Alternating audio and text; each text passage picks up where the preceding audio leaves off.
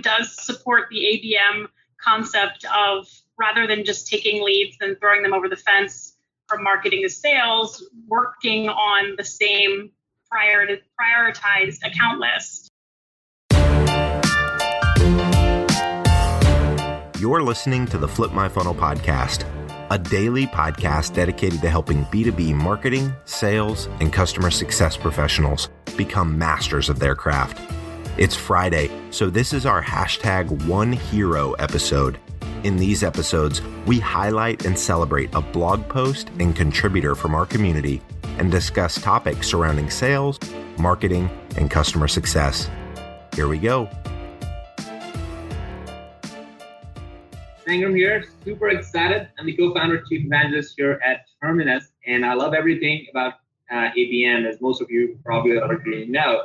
Uh, but today, one of the big reasons we're doing this webinar is because we want to answer the four most important questions that we've been hearing for the last year or so. And I think they're becoming even more complicated as there are new technology and new information that's introduced. So we're going to talk about how do you define your total addressable market? I think most people are challenged right here. So we're going to really break it down. Uh, we're going to talk about the marketing sales collaboration, but really give you very specifics um, how to do it then define engagement. I think engagement is one of those fluffy words that everybody thinks that we don't know what it means. We're going to hear to an example to, to hear that as well. And then finally, which we all really want to do is measure success with ABM programs. So today, I have two incredible guests. Uh, we were uh, talking about this a couple of weeks ago, and then quickly we have this webinar. So I have Renee, who is the uh, VP of Marketing, and then we also have Sarah, who's the Acquisition Manager at Optymyze I'm going to have each one of them introduce themselves to today and also share a fun fact about themselves. So, Sarah, let's start with you. Okay, great. Thanks so much, Sangram, for the opportunity. Thanks to our audience for listening today. I'm Sarah McGlinchey. I'm the acquisition manager here at Optymyze. I've been at Optymyze for about a year. I do have a background in software as a service. I actually was introduced to ABM back in 2016 and Terminus as well. So my ABM journey is uh, coming coming up on three years, and I really do love um, all things ABM. I also love all things marketing. I also worked in content marketing and B2C marketing for a medical device startup for years. Um, so I'm happy to share that my fun fact is that I was once a children's clothing model for Macy's department store. Wow, that's a fun fact. I yeah. don't think many you can top that. Hi, everyone. Uh, my name is Renny Fidlon. I am the VP of Marketing at Optymyze. Uh, Optymyze is focused on the sales performance management space and specifically looking to transform sales operations into a strategic advantage. Been at Optymyze for a little over two years, and my ABM journey probably started about six years ago. Wow, six years ago. Well, we need to dig into that. Uh, like, wow, because I, I don't think six years ago, ABM wasn't a thing. What got you started on the journey of ABM like six years ago? Sure. I mean, uh, the reasons then um, are similar to the reasons why I brought uh, account-based marketing to Optymyze, and that's basically where any organiz- any B2B organization with a really long sales cycle, you really need to be able to see the activity at the account level visitations to your website, how they're interacting with your marketing materials. And so I started out from a measurement perspective. Love that. Love that. All right. So, uh, and uh, your fun fact. So up until uh, about a week ago or so, may uh, ruin my reputation as a technologist, but I was still using a uh, iPhone 4S. right, right wow, I don't know if uh, if we can actually go. And now we're doing this this webinar just video, no slides whatsoever. So I think we're making quite a quite a mark right now. You're, you're That's a good. shock for me. That's the first time I've heard that. I, am I'm proud to hear that, Renny. I have upgraded to the 10 now, though. that is awesome. All right, so let's talk about TAM, total addressable market. The word, the phrase, the, the whole thing around TAM, I don't think it has been fully understood by most marketers. And I remember when I was running marketing at Pardot, the number one charter I had was create as many leads as I possibly can. And that just meant like there is an unlimited supply of leads that in the universe that I, am able to just pull it out from anywhere. How do you define TAM in your organization and, uh, and how should people think about it? So TAM is interesting. So TAM does support the ABM concept of rather than just taking leads and throwing them over the fence from marketing to sales, working on the same prior prioritized account list, forcing you to prioritize. TAM, I had a lot of fun creating our TAM because it forced me and the team to define our ideal customer profile. So you start with your ideal customer profile, and then from there, we use there's lots of different technologies you could use. The technology we'd use though is LinkedIn Sales Navigator because for our ideal customer profile, we're looking for accounts that have a sales force of 250 people or more. So we used uh, LinkedIn Sales Navigator and we conducted a search for accounts that fit that profile. Um, but just back to the TAM, I do want to mention though that what's so helpful for TAM is that you're essentially you're defining your ideal customer profile, but it makes it really easy to prioritize accounts because that's what you're working with. That's your total addressable market. Those are all the accounts that you could ever market to. And then to develop target account lists from there, you have a base. So when leads come in, if they're from your TAM and or those target accounts account lists, it's likely they're quality lead. So it really results in a much more efficient use of everyone's time across all functions. So on our side, just to uh, close up how we developed our TAM, so we, from that list, which returned you know thousands of results in LinkedIn Sales Navigator of companies that fit our customer profile, we segmented those. So A, B, and C. So A accounts had a sales force of thousand or more. B accounts had a sales force of 250 to 999 salespeople with either a flat or growing uh, rate. So the sales force was either flat or growing in numbers. And then C was accounts that had the same number of salespeople, 250 to 999, but declining and not growing. So that's how we prioritize. And from there, we create target account lists to support our different initiatives. We segment based on different things like industry and persona, and we're actually starting to segment based on intent as well. So it really gives us a strong base for all of our marketing uh, campaigns. And when, when you created the the whole and I'm, as I'm taking notes around this is I love the tiering of A, B, and C. Typically, the way I've heard tiering is well, the, obviously the size, but then I've never heard increasing like you know you know in B is like oh they're you know they're kind of doing well versus C declining. What's the thought behind that? So the thought is that it's scalable for us as an organization. So if they, because we are working with our clients on a per user basis. So if the number of other software is designed or our solution is primarily designed for um, salespeople. So if there are more salespeople and they're an increasing and they are increasing in number, then we can scale with that. So it's a better business opportunity for us. Right. Is is there and when you get when you both came up and uh, how big is your marketing team right now? The marketing function is part of the overall revenue team. Yeah. Uh, there's about 40 people in the marketing function and about 90 in the overall revenue team. Wow, that's amazing. Now, within that, when you define TAM, was that an understood principle in the organization, or you have to educate everybody to figure out, well, this is how we define TAM and this is why we are doing it? Was there an education process done? There was. I mean, what we did was we worked with our sales leadership and we actually built out books of business for each of the verticals that we cover. And those books of business were built out of our total addressable market. Um, so the book, the the concept of a book of business was easily understood yeah. by the organization. We just kind of uh, used the total addressable market to build out those books. It's super interesting, right? When you use the same language that the whole organization, the executive team is using, the sales team and the CFO and the CEO, then obviously we're getting some sort of alignment. I think that's where I always joke around the fact that you go and talk to your sales team and find out what their titles are, and you will hear very quickly their title is an account executive which means they should be you need to be focusing on their accounts and not your leads. So the language matters so much. So that is really really interesting.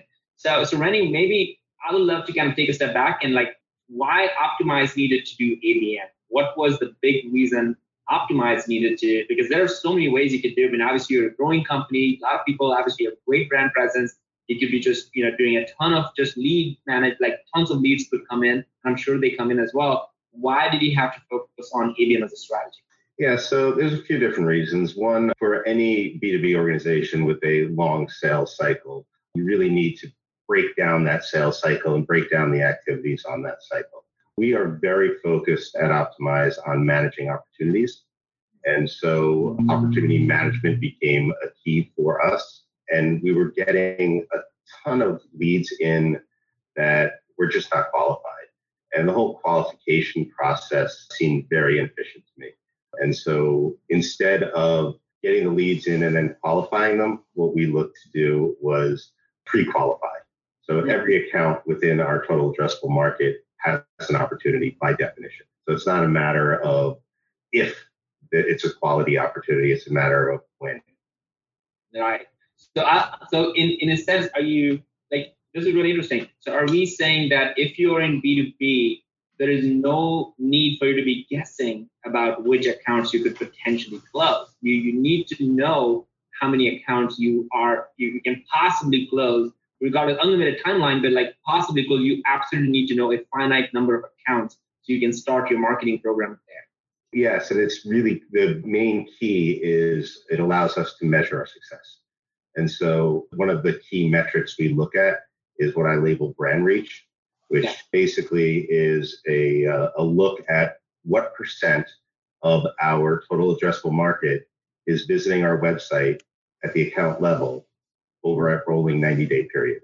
And so we measure that percentage and we use that to show increasing or decreasing success in our marketing campaigns. The second metric, which you also would not be able to use if you don't have a total addressable market, is account penetration. And mm-hmm. so that's the number of people on average within an account that are visiting your site. Love that. Love that. Now, are these metrics like existing metrics that you always measured as an organization, or are these new as you implemented ABM? These are new, not only as we implemented ABM, but specifically as we implemented the total addressable market within the organization. That's fantastic. All right, so let's talk more about measurement in general because I think that this is where a lot of people have the hardest time. I hear it all the time it's six, seven hundred customers here now at Terminus that, oh, this is great. We can do ABM. It makes perfect sense. Of course, we should be targeting the right people on the right channel at the right time and you know get engaged. But when it comes to measuring success and then reporting up to the VP of marketing and then VP of marketing to CMO to the CEO level and then to the board level, I think it becomes really hard for some organizations. How have you both navigated that? Yeah, so let's if I back up a second. What we are measuring is at an audience level. So we don't look at our marketing. I mean, we measure the direct attribution from our marketing campaigns, but what's more important to us is measuring the overall success of our mar- of our marketing as a whole. And so we're looking at it at an audience level, whether that audience is the, the entire total addressable market or a segment of it. What we're looking for is increasing engagement and we're looking to reach a larger percentage of the influencers and the buying group. And how do you define engagement? We are defining engagement currently as visiting our website page views. We are, we, we've gone back and forth on whether you use sessions or page views, but we've landed on page views. I'm sure Sarah has like a bunch of sheets, like maybe looking at like 20 different things and how they perform. Yes, um, I do want to mention, so along those lines too, a great way to measure account penetration is you can look at, I mean, I think you can look at page views along the lines of lift. That's a term that we use a lot. So, you know, did we see an increased number of page views from these accounts that we're targeting with our account based marketing programs? But then you could also look at, as far as account penetration, did they consume to that point more content and were they likely more likely to convert? So we actually did um, we did a campaign to specific accounts that were in our pipeline into the in the mid to later stages of the funnel and we we targeted them with industry based case studies so specific to their industry as part of our abm program and what we saw when we, we were actually able to compare those those accounts to a lookalike audience across a six month time period and we saw that those accounts consumed 14% more content and they were 5.7 times more likely to give us their email. So to convert. Yeah. So I, those are, I think, pretty strong numbers. I know, as we all know, uh, it's difficult to get someone to even, you know, look at your content and then click on content and then to actually give you their information is even more difficult. So is there is there a reason why and like that is a great example, you know, for a pipeline velocity as you're driving it. And I know if, if there's one thing that I'll, I'll ask and everybody listening to it is to take away from it so far is that if you want to start ABM, maybe you need to start small and, and probably where the most money is. And if you follow money, if that's typically the, the lingo to be used, if you follow money and apply some marketing to it, typically uh, people will listen. So pipeline velocity, as, uh, as Sarah just shared, it is one of the most underutilized strategy in most organizations because typically when marketing you know, is typically focused on on demand generation, and then as soon as it turns into an opportunity, marketing is hands off, and sales is like, well, this is where we got it. How did you convince your organization to to even jump into pipeline velocity and look at this? I think you hit it on the key, right? You follow the money, right? But from our organization, as I mentioned earlier, we're very focused on opportunity management. And one of the big initiatives of um, our president was to create a single unified revenue team. And so, yes, prior to that, there was a handoff, right? But that left a huge burden on the salesperson, right? They have to build the relationships. They have to, you know, change their minds. They have to convince them that now is the time to make a change. They have, you know, it's like it's ridiculous what a burden that would be on the individual sales rep. I love the level of empathy you have on the sales team. I'm like, this is going to be played over and over again because that's exactly a few marketers have is sales is hard. So keep going. I love it. I love it. Yeah. So what we believe and what our president believes as well is that you know there is a incredible opportunity for marketing to help influence those opportunities throughout the whole opportunity lifecycle. And so we are constantly running campaigns to influence more of the buying group to influence the influencers, to you know get every, you know just because a an account is at a certain point in the opportunity life cycle doesn't mean that every person who's part of that buying group is also at that same point. And so a lot of you know there's as we learn more from the sales team from our SDRs, we you know learn who may be just new to the the idea of purchasing our solution right and so they may they may need different messaging than the champion who has been, you know, involved in the process all along. And then at the late stages, you know, you have procurement that gets involved, you have IT that gets involved, and these are people that you could have been nurturing anonymously all along the uh, the buying journey. So let's talk about the last point you just mentioned, anonymous versus known.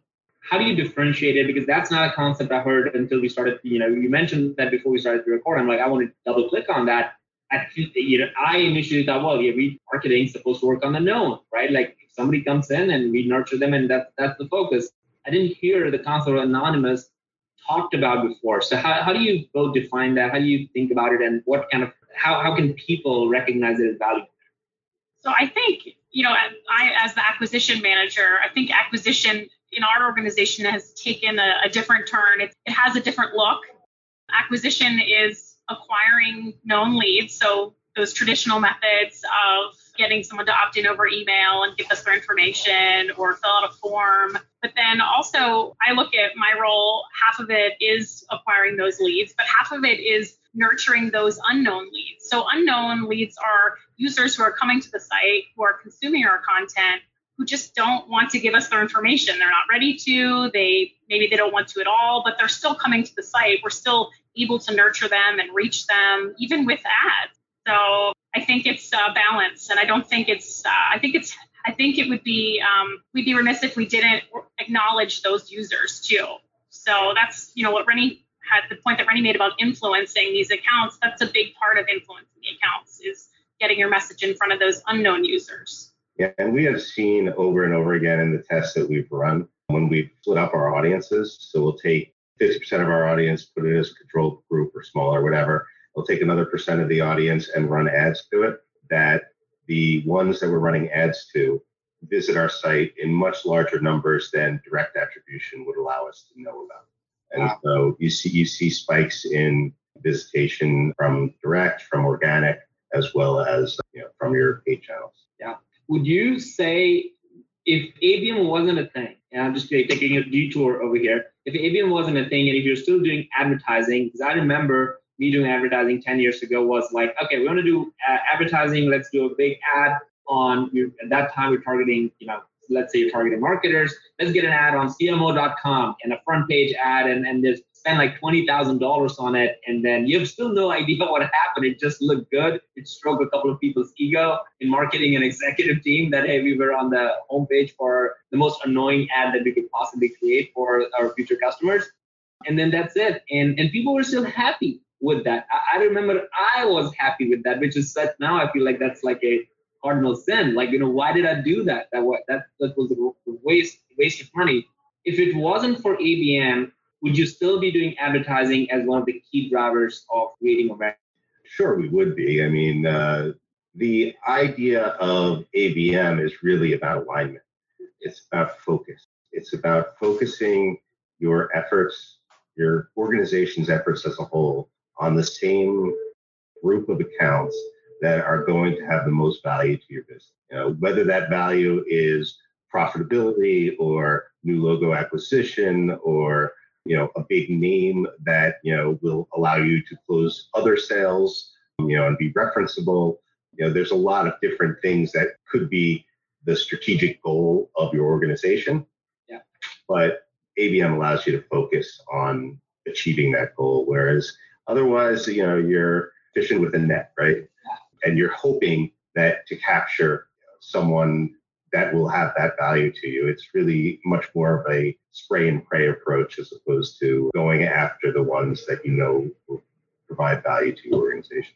Oh, all right. So we've talked about TAM, we've talked about engagement and how you measure engagement, how do you even define engagement. We talked about ICP, we talked about measuring success for an example let's talk about before we get. I want to talk about ABM Stack in a little bit. Like, what is the tech stack that you're using? I think that's one of the, the big questions a lot of people have, and how you're leveraging existing versus bringing new tools. The one thing that I hate to even bring up is the sales and marketing alignment and collaboration because it almost feels like it's obvious that we should have sales and marketing alignment, and that was the whole point of it. Is I don't remember a ton of organizations that only have marketing teams. Typically, they have sales team I know a ton of organizations that have sales teams and no marketing team, right? So in, in many ways, it, it is a open for me to think about it like, whoa, we exist to help sales close more deals, either through demand generation or pipeline velocity or customer marketing, whatever may it be. Of course, we're there to build brand and stuff, but our job is to create incremental or exponential growth for, for their organization. It's our mindset. And I, I still see a lot of companies who struggle with it how have you both been able to build this collaboration, create this TAM, this measuring success? Seems like you all have a similar uh, definitions of success, similar picture of success, which is kind of really hard for most organizations. How did you can you explain to some some things that you do in organization today that is helping this happen? Yeah, I think I think you um, hit the nail on the head. It's very hard to do this. It's, but at the end of the day, I think as a marketer, I find more value in my job because I'm I can see that uh, because I'm responsible. It means as much to me when an account closes as it does when it does to someone in sales. So there's shared celebration and shared success. But I think it started in our organization with creating a revenue team, as Renny mentioned earlier. So we're one team. We're sales and marketing is the revenue team. We're all responsible for driving revenue and creating recurring revenue. So, in order to do that, we have to keep talking to each other. We have to have constant conversations. We have to constantly, I consider them constant account planning conversations. So, we all have the same target account list. We all have the same, you know, we're all aware of the total addressable market. And we all know that, you know, an account needs to be part of the total addressable market in order to make it into a book of business. We're all aware of the book of business of basically in marketing of each sales team. And then I personally have, and a lot of my uh, marketing colleagues, Renny included, have regular conversations with the sales team asking them, okay, well, what's going on with this account? What's new? Who did you meet with last? And then they're looking at us like, okay, well, what's new? Where are they going on the website? What are they visiting? So it's not so much, again, like I mentioned earlier, getting those leads in and just like throwing them over to sales. And I think it's really a cross functional, continuous conversation that I think both parties want to have. So yeah, they both want success, but they also both want to have the conversation. So I've this is the first time and I've worked in marketing for about 10 years now in my career in that someone from sales has come to me and said, "Hey, can you help me out with this account?" Like, and then I've said, "Oh yeah, I saw that that account. I saw the alert. The account is at this stage in the opportunity. Wow, you things you know, things must be happening. Tell me what's happening." It's really fun, and um, I do want to mention that I think there are two things that really help with um, marketing and sales collaboration. So, and I this might be a good segue into the tech stack. So, marketing uh, needs to have full visibility into the tech stack that sales is using. So, getting alerts when opportunities advance, using LinkedIn Sales Navigator, the same lead, if you will, uh, generation system that sales uses, come along essentially with the process from the beginning, but and having visibility into what's happening in the process with each account. But then sales also has to have data visualization of accounts. So we created a dashboard, a data visualization, a dashboard of all accounts that by book of business, by region, mainly by book of business, that show engagement levels of accounts. So they would show the effects of our marketing campaigns as well as any paid as well as our direct versus indirect engagement. So account engagement report. So get the two create a visibility and, and enable that continue, continuing conversation. So let's share your tech stack. Can you share, I mean, in, in whatever way and whatever depth you can, of like, you know, in a for somebody to kind of grab because I think a lot of people are using so much tech around the world right now. But are there very specific tech that you're using that's really helping you be successful? Yeah, so it starts out with our measurement tools. So we have tools that do the reverse IP lookup and allow us to know which accounts are visiting our website. Mm-hmm. Um, we use that to inform not only the effectiveness of what we're doing, but also to, as Sarah mentioned, show engagement scores to sales so they can prioritize their outreach as well. We have, we use Dynamics as our CRM, Marketo as our marketing automation platform. We have our account-based advertising platforms like Terminus, um, as well as others. We uh, we're implementing right now BrightFunnel so that we can show marketing influence on pipeline and revenue generation more directly and answer that question that everyone asks. Okay, what's working and what's not? right? And you know that tool is going to allow us to not only look at that at the campaign level, but even at the ad group level. So uh, you know, measurement is one of the most important factors for us. But we use uh, account-based marketing methodologies to even choose what events we're going to go to. We'll look at how many of the previous attendees were from our total addressable market to decide whether or not we're going to attend an event. All right. Right. I love that. So let, as, as we wrap up, I want to share a couple of things that totally like I feel I, I, took like a ton of notes of like everything that you both were talking about. There's just so much here. I want to go back and listen to it. But there are a few things that that came up that I want to recap, and then I want both of you to leave a challenge for everybody who's listening, who wants maybe to do. And we'll start with Sarah, and we'll give you the final word, Renny. So a few things that jumped out uh, at me like right away. First of all, understand anonymous versus known and figure out what campaigns. I feel like that's really a big idea. I don't think most people are really looking at it that way. So you're anonymous are as much, if not more important, to give you leading indicators of certain things happening as it is your known. So if you spend all of your time unknown, then you're missing out on something that could give a really great opportunity for your sales team. And the second one Sarah, you said one team. You all one team is one of Terminus core values. So I love when you said that because that that's great. And when you talk about a central unified revenue team, I feel like that's sort of saying sales, marketing, you calling it revenue team makes a ton of sense. The results that you both shared uh, are phenomenal. That 14% moving moving up in there, uh, the lift, and some of the other metrics. The other two things that were really interesting is it's really hard to think about what you're measuring if you don't define it for the entire organization. So it seems like you both have done a really good job of it. And the brand reach and account penetration are the new metrics that I don't think most marketers have as part of their vocabulary. So I'm, I'm glad that you shared. Would encourage you both to write more about it because I think people need to know uh, what how do you measure brand reach? What do you even mean by brand reach? And how do you educate not only the marketing organization but the CEO level, like how would they understand it and how do you achieve success? So both brand reach and account penetration are really incredibly new metrics that I don't think most people knew. And the last one was when you when you define TAM, ICP is a big part of it. And when you talked about tiering and segmenting and looking at where to work, this was a really big idea for me that you had A, B, and C tiers where A was 1000 plus and then B was 250 to 999 but then they're doing really well versus C was not doing well and you want to keep a pulse of it so you can help your sales team. So all of these things, like ton more, I can just go on, but I'll, I'll keep it at that and I'll give Sarah, share a challenge with everybody who's thinking about ABM and then Renny will finish off. Okay, great. Well, thanks, Sangram, and thanks for the opportunity today. So I would challenge this group to start having conversations with your cross-functional colleagues. be it you're in sales or you're in marketing or maybe you're in another function, ask for visibility into the current pipeline of your organization and start thinking of each account and each opportunity as your own. So join, create, maybe even um, just offhandedly have account planning calls for each of those opportunities that you've gotten visibility into and really start thinking of how your function can help move that opportunity to close.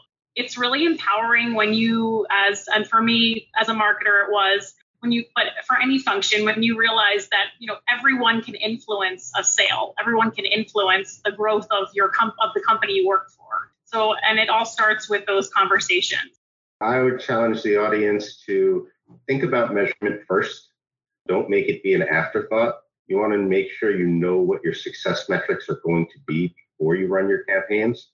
And I would, as part of that, you know, don't don't overlook developing your total addressable market. It's what it's going to truly allow you to do new ways of measurement. Spend some time, you know, it's worth it. Love it. It's worth it. Those are the final words. Thank you so much. This was fun. Great. Thank you very much. Thanks, everyone. Thanks, Sangram. You've been listening to the Flip My Funnel podcast. To make sure that you never miss an episode, subscribe to the show in your favorite podcast player.